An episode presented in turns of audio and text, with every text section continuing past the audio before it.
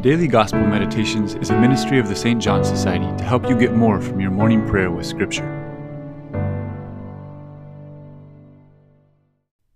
Today we begin a section of the Gospel in which Jesus took issue with the scribes and the Pharisees, mainly because their inner attitude was out of sync with their meticulous keeping of the externals of the law.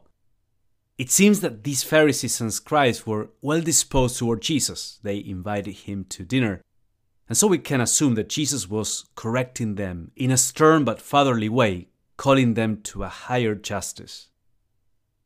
The first thing that Jesus pointed out to them is that they contented themselves with a short ritual purification of things, like dish and cup.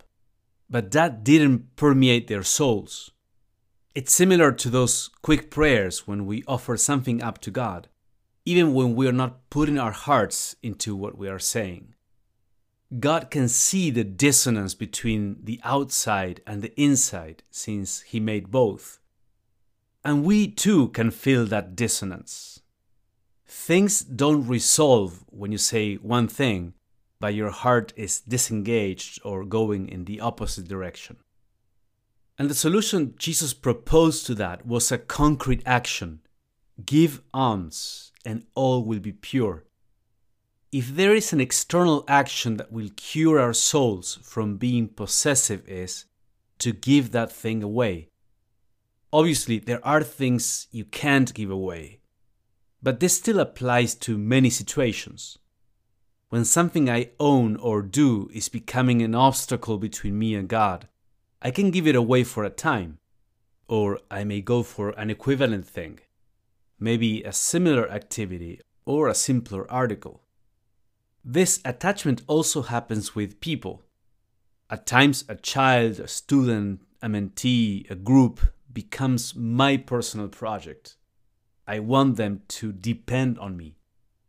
And giving them up may mean letting go of my possessiveness, saying something like, This is what I recommend to you, but what would you like to do? This detachment is, in a sense, what God did with Abraham when he challenged him to sacrifice his son Isaac. In his soul, Abraham had to give Isaac away, renounce him, and so receive his son back with new freedom, so that he wouldn't love himself in his son, but truly want for Isaac what God wanted. So, do you detect some ongoing dissonance between your heart and what you say and do? Is there something Jesus is inviting you to give away? What's the freedom of heart that the Lord wants for you? What does it look like? How does it feel like?